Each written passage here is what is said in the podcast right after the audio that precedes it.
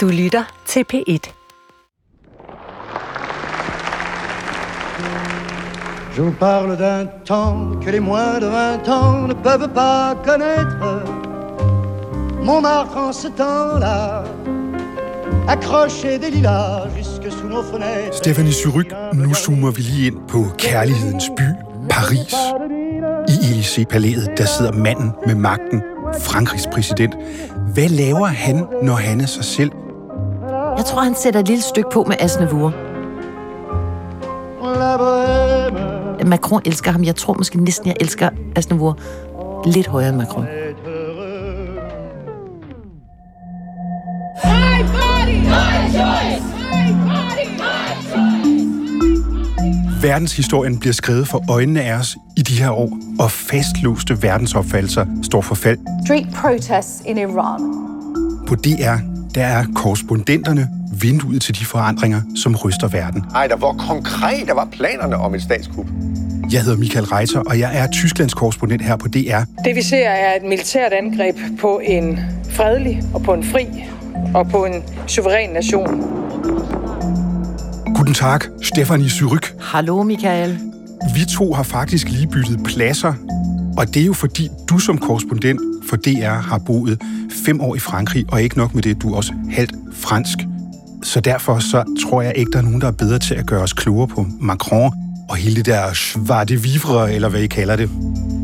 Vi bruger sommeren og den her særudgave af udsyn til at forsøge at forstå fem af de vigtigste verdensledere. That's why I'm running for re-election. Vi vil prøve at se verden, som de ser den. The greatest challenge yet to President Putin's authority. Vi vil forstå de udfordringer, som de står over for hver dag. og som formentlig også kommer til at forme vores fremtid. I de næste fem afsnit, der slår vi vores lille journalisttelt op på de gamle hvide brosten uden for Élysée-palæet, det franske præsidentpalads i Paris. Her står Emmanuel Macron midt i et virvar af nationale protester og med sine store, store drømme for EU og for verden. Men hvad vil Macron egentlig med Frankrigs plads, ikke blot i EU, men nemlig globalt set? I det her Premier Parti, der tager vi udgangspunkt i, hvordan Macron først blev hyldet som det nye håb i fransk politik, for sidenhen at få stemplet som de riges præsident, og det er ikke ment på den pæne måde. Så hvilken præsident er Macron egentlig blevet for Frankrig?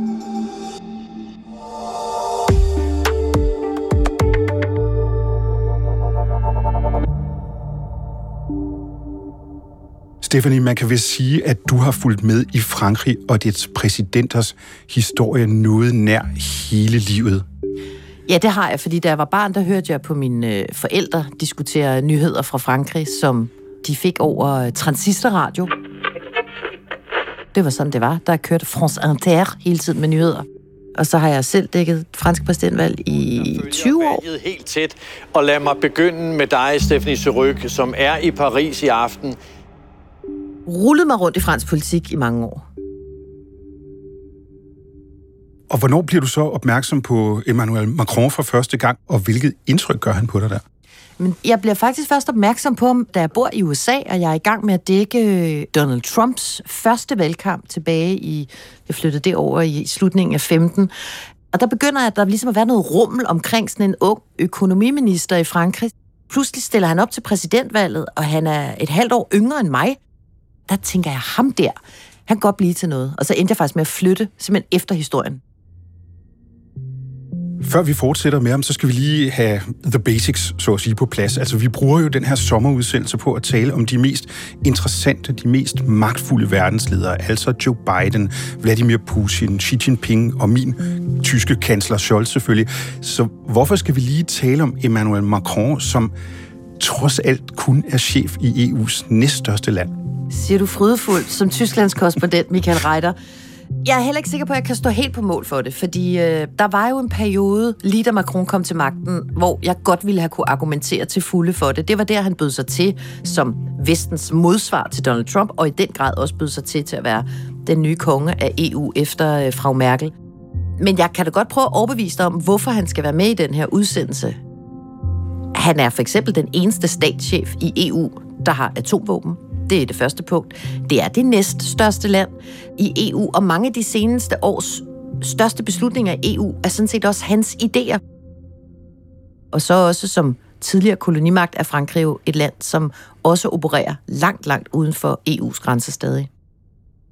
Altså, derfor så er det også helt genialt at sidde her i værtsstolen og have dig som gæst, Stephanie, fordi du kan formentlig fortsætte med at overbevise mig om Macrons kvaliteter, men jeg tænkte også, at vi skulle have fat i en person, som rent faktisk har cyklet gennem de københavnske gader i selskab med den franske præsident.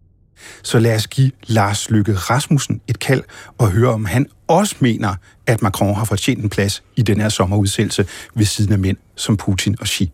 Ja, jeg synes, det er fint. Altså, udenrigsministeren må i virkeligheden afgøre, om han hører hjemme i den her Det- serie. Ikke? Lars Lykke har guldvægten. Yes. Hallo, det er øh, Michael Reiter og Stefanie Suryk. Ja, det er Lars Lykke her. Hej. Goddag. Hej, Lars. Hej Lars. Hej. Det er dejligt, du gider lege med os igen. Stephanie har jo været efter dig en gang tidligere, fordi du har drukket øl med Putin, har jeg hørt. Den her gang, der handler det jo om Emmanuel Macron, som du også kender.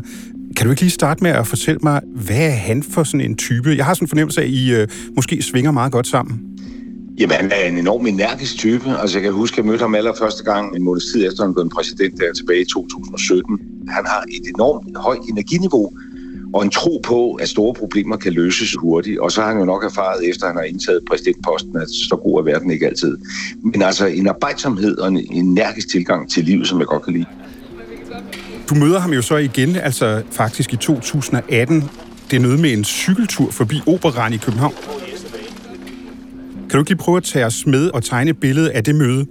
Jamen, det starter i virkeligheden på det allerførste møde. Jeg kender Christian Prudhomme, det gør Macron så også. Og jeg fortæller så Macron, at jeg skal ned og se øh, Grand Depart i Tyskland den sommer. Og så siger han til mig, man skal ikke se Grand Depart i Tyskland. Tour de France skal ses i Frankrig. Du skal tage med mig. Og det ender så med, at jeg flyver ned og flyver med præsidentflyet ud til Alperne og ser en øh, etape af Tour de France sammen med ham. Og det er jo på det tidspunkt, hvor vi øh, ligger og lobbyer for at få øh, Tour de France til Danmark. Mm. Og da jeg siger farvel til ham sammen med Christian Prudhomme, så siger han så til mig, Lars, han har lige fortalt det mig i bilen, I får det der Tour de France. Og så kigger jeg på Prudhomme, og han står bare og smiler sådan lidt fjollet. Og det er så det, der gør, at da han er på officielt besøg i Danmark året efter, så beslutter vi, at vi skal ud og cykle en tur. Og der giver han mig jo sådan en øh, gule trøje. Signed by Geraint Thomas. Hallo, monsieur. Wow. This is... Tien en fait. Oui, C'est le maillot de Geraint Thomas. Okay. Excellent. Thank you so much. Thank you. Øh, Lars Løkke Rasmussen, vil du ikke være sød at hjælpe mig her? Fordi jeg har været i gang med at forsøge at overbevise Michael Reiter om, hvorfor Macron hører til i en sommerserie om fem af de mest interessante og magtfulde ledere i verden. Kan du hjælpe mig med argumenterne for det? Fordi Michael Reiter, kan jeg godt mærke, læner jo klart i retning af, at øh, Scholz er tungere end Macron. Og det er jo ikke, fordi det skal være en nævkamp, men er du enig med mig i, at Macron er en af de mest interessante verdensledere? Ja, det synes jeg, og af flere grunde. En af grundene er, at han, at han i hvert fald indtil dato ligesom var afmonteret fløjene i fransk politik. Ikke? Taget hul på at lave nogle dybe reformer i Frankrig, og det slår man så på. Det gør man virkelig. Jeg kan huske, da han var på besøg i Danmark i 2018, der sagde han til mig, da han landede, at jeg glæder mig til at besøge jeres land, Lars. Min ambassadør siger jo, at det, det her det er det land, hvor min politik er gennemført. Ikke? Fordi han er meget optaget af den danske model, og det der, men han slår sig på det i Frankrig, men han kæmper med det, og det har jeg kæmpe respekt for. Også en stor europæer, altså det synes jeg også skal med. Hvad for et Europa ser du for dig sådan i fremtiden med Macron i spidsen for et af de største lande, altså forudsat, at han får lov til at præge EU, som man helst ville? Det skal han helst heller ikke have 100% lov til. Altså, jeg holder meget af Macron, og han siger mange rigtige ting, og han er en af de første europæiske ledere, jeg kan huske, der for eksempel omkring Kina sagde, vi skal have reciprocitet. Altså, vi skal ligesom sørge for, at det er noget for noget, og vi skal ikke være naive. Og der er brug for den stemme, men hvis man hører for meget efter den, så bliver det fransk industripolitik. Men der er brug for hans stemme, og den skal så bare nivelleres ud af nogle øh, kølige nordeuropæer, som for eksempel også i Danmark. Mm-hmm. Jeg har lige et øh, måske sidste spørgsmål, Lars, fordi vi også prøver at finde ud af lidt, om Macron han sådan er en øh, præsident for alle, som han måske gerne vil, eller om han er sådan er de riges præsident, som nogen mener, han er. Altså, hvis vi nu vender tilbage til cykelturen, efter sådan en tur, hvad vil Macron så vælge? Vil han tage en kølig håndbajer fra kassen, eller skal han med Stephanie Syryk på d'Angleterre og have dem til at støve den bedste Bordeaux af? Altså lige der, der fik vi en kop, øh, en kop kaffe nede på Amalieborg Slottsplads i nogle papkros, tror jeg. Ikke? Jeg oplever ham egentlig som øh, relativt usnoppet. Altså, det gør jeg faktisk. Så han er selvfølgelig udfordret. Altså, det er han. Altså, på sin livsstil, på sin kone, på hele det der præsidentielle setup, man har i, øh, i Frankrig. Men jeg oplever nu, når jeg taler med ham, altså en person, der oprigtigt kærer sig om at skabe et mere konkurrencedygtigt Frankrig, og det er de ved Gud også brug for. Lars Lykke Rasmussen, tusind tak, fordi du hjalp os med at tegne billedet af Emmanuel Macron. Det var så godt at få det her personlige præg med os. Det var det. Og rigtig god sommer. Og i lige måde. Hej. Hej, hej. Fedt lige at få det på plads, så kan vi komme videre. Men vil du være faktisk, så vil jeg gerne lige spole tiden tilbage. Lad os lige starte i den idylliske by Amiens i Nordfrankrig, hvor kanalerne snor sig gennem gaderne, og en god baguette koster en flad euro. Det er noget, jeg har læst. Her vokser Emmanuel Macron op hos sine forældre. Hvilken opvækst er det? Jeg, jeg tror faktisk, at baguetten nu er kommet op på 1,20 med øh, inflation og sådan noget. Det er bare for at sige, det er også hårde tider i Frankrig, for det har været sådan en magisk grænse, at en baguette aldrig måtte komme over okay. en euro. Så der er virkelig, øh, der kan man godt mærke, at økonomien er presset. Men Macron, han øh, vokser op i det lune hjørne, kan man sige, af Amiens i sådan et øh, bourgeois-kvarter, altså hvad vil vi sige, sådan lidt velhaver-kvarter, det hedder Henriville, i sådan en stor rød murstensvilla i to etager. Det er ikke styrtende rigt, men det er rart, og man har sit på det tørre.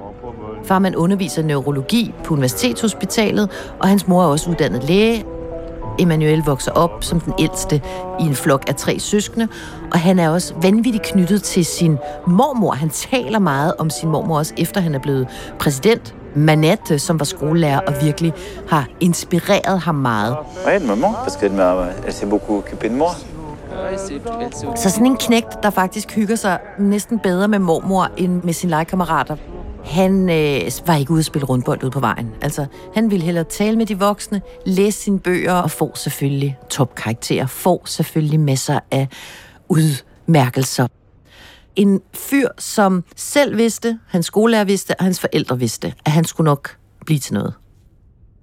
Det lyder som sådan en super nørd, der godt kunne være i fare for at få nogle slag ude bag cykelskuret. Jeg vil, jeg vil lige ved sige det før, altså klassisk nørd, jeg synes egentlig bare, det var lidt tavligt at sige, men som det jo tit er med nørder, så ender de med at tage hævn, og ham her, han blev præsident i en alder af 39. Nå, jeg har taget helt lige siden.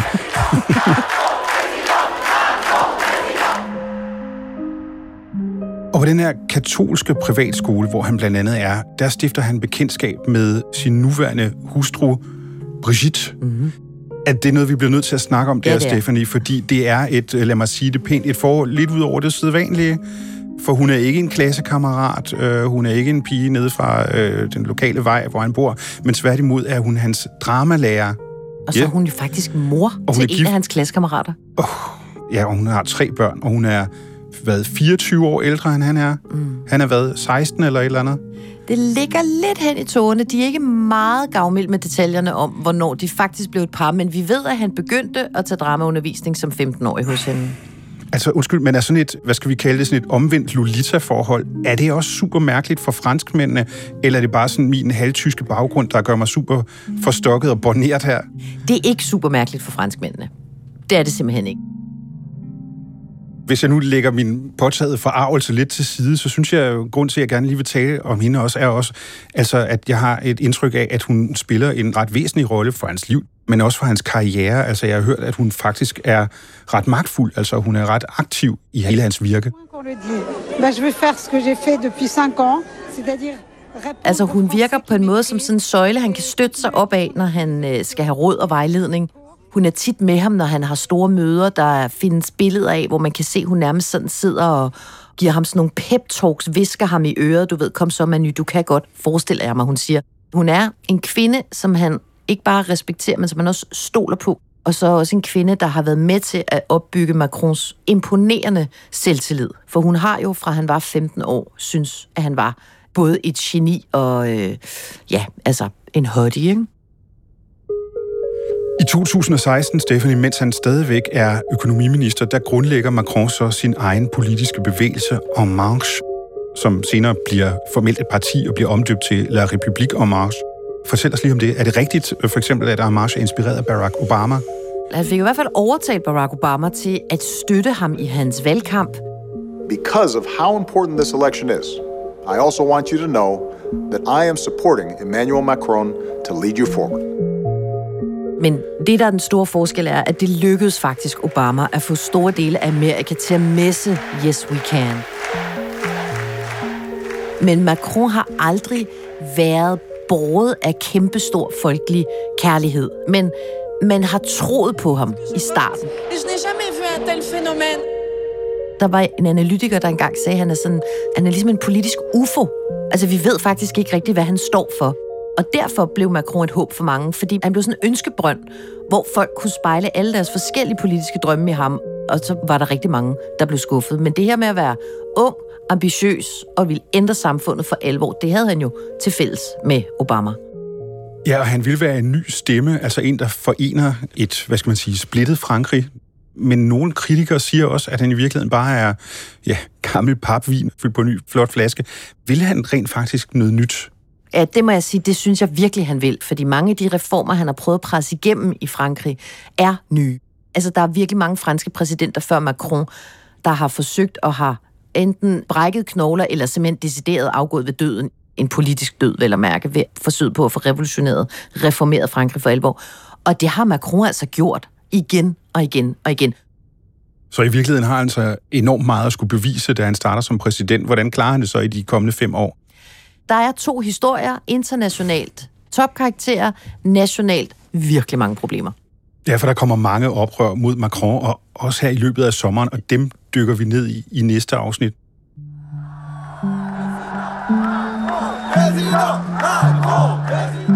Sidste år, der var der igen valg i Frankrig, og her vinder Macron som den første præsident i 20 år sin anden valgperiode. Altså igen vinder han over Marine Le Pen.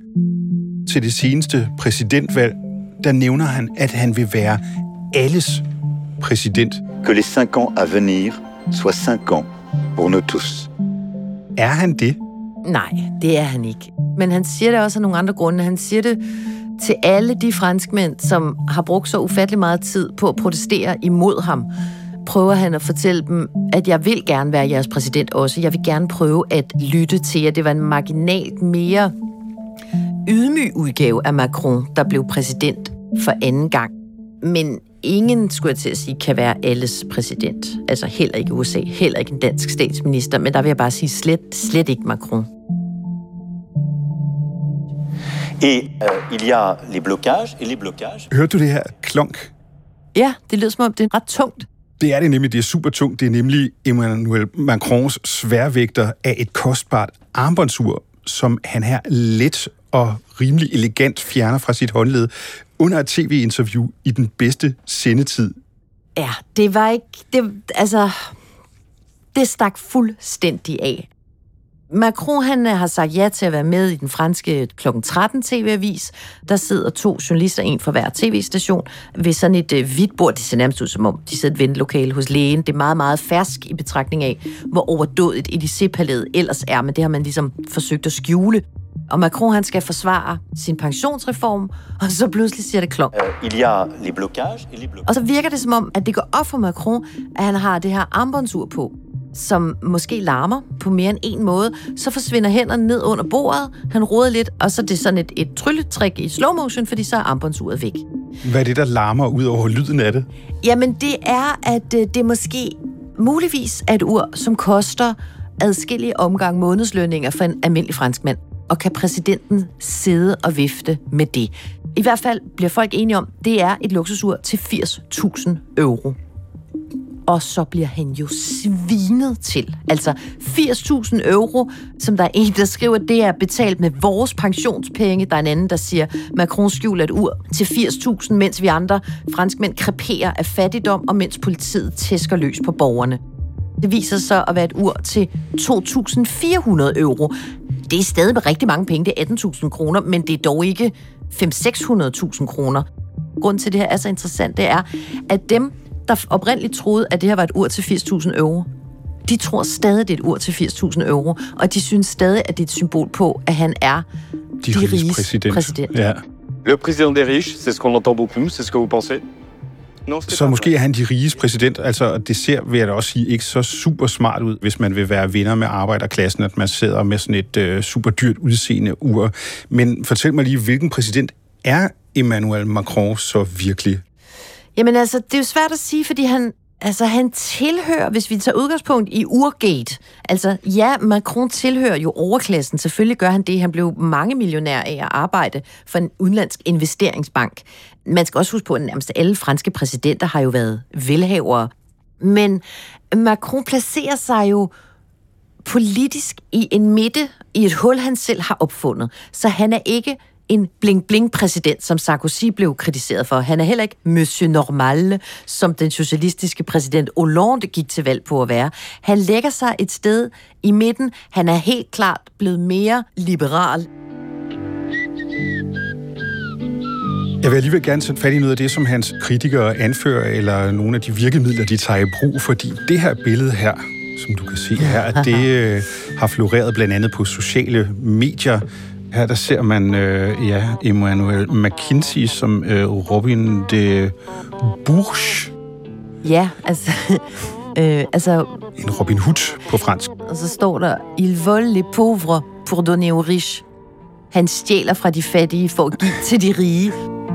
Robin avec Petit Jean au bois se promène, ils s'en vont le cœur content et devise gaiement. Og så står han der, altså ved at sige relativt dårligt klippet ind, ikke? men altså ude i en skov i, hvad er det, en form for lædervest med, hvad hedder sådan noget, pilekover, hedder det det på ja, ryggen, nemlig. ikke? Og en stor fed tatovering på overarmen. Yes. Og på halsen, tror jeg endda også. Jeg ved ikke, hvem det er, de har hvis krop de har sat hans hoved på. Men Nej. altså i hvert fald sådan det her omvendte slogan, øh, Robin Hoods slagord om at tage fra de rige, give til de fattige, stillet på hovedet. Men er der hold i det, eller er det bare hans kritikere, som, hvad skal man sige, udviser lidt kreativ frihed med det her billede? Nej, der er sådan set hold i det, og samtidig så er der ikke hold i det, fordi sandheden er jo bare ikke så enkel. Men man overser også i den her kritikstorm, at Macron faktisk har gennemført en del reformer, som kommer de fattigste og de dårligst stillede i samfundet til gode. For eksempel den historiske massearbejdsløshed, der har hersket Frankrig over 40 år, gik øh, Macron oprindeligt til valg på og ville få knækket, og det i stort omfang lykkedes under corona der tog Macron altså statens midler, lånte penge i staten og holdt hånden under ledige og virksomheder i en grad, at Frankrig kom faktisk ret godt ud økonomisk af krisen. Det er bare ikke det, han nogensinde får ros for. Hvorfor er det ikke det, folk husker ham for? Fordi han også gør det for de rige, og så gør han det med ting, som er spektakulære, og som franskmændene har ekstremt svært ved at tilgive. Altså når han går ind og fjerner øh, formueskatten for eksempel, og pludselig så skal man ikke beskattes, hvis man har en privat jagt, eller et privat jetfly for eksempel.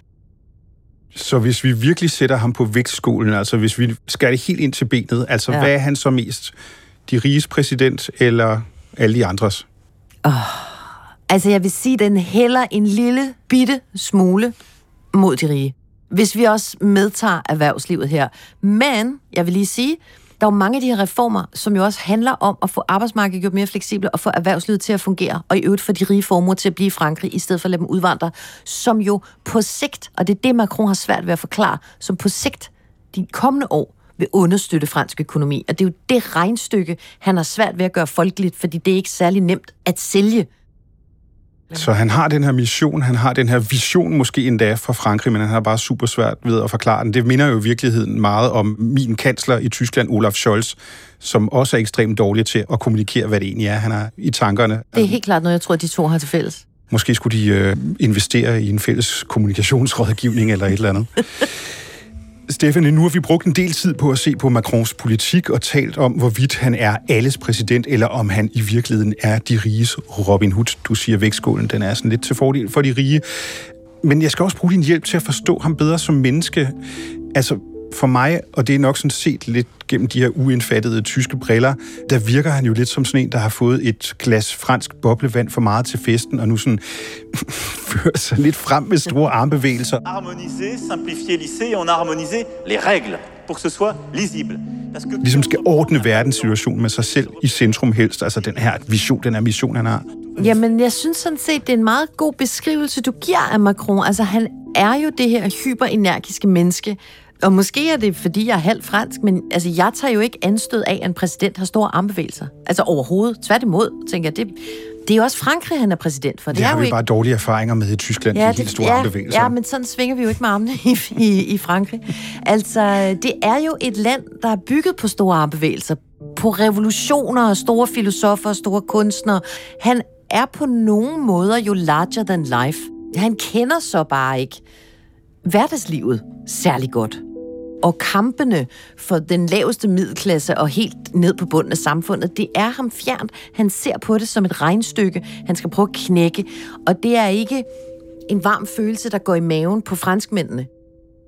Han er jo ikke nogen voldsomt populær præsident, men det, der også er hans ulempe, det er, at dem, der virkelig elsker ham, de står jo ikke på gaden og råber det.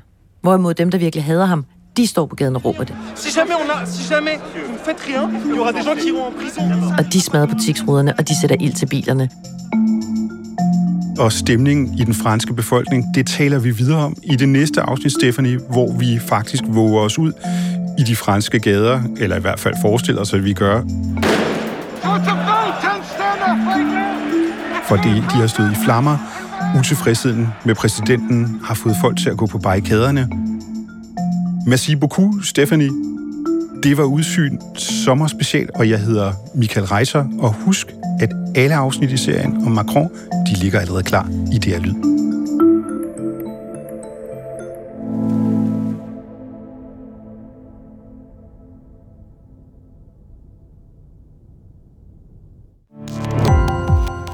Gå på opdagelse i alle DR's podcast og radioprogrammer. I appen DR Lyd.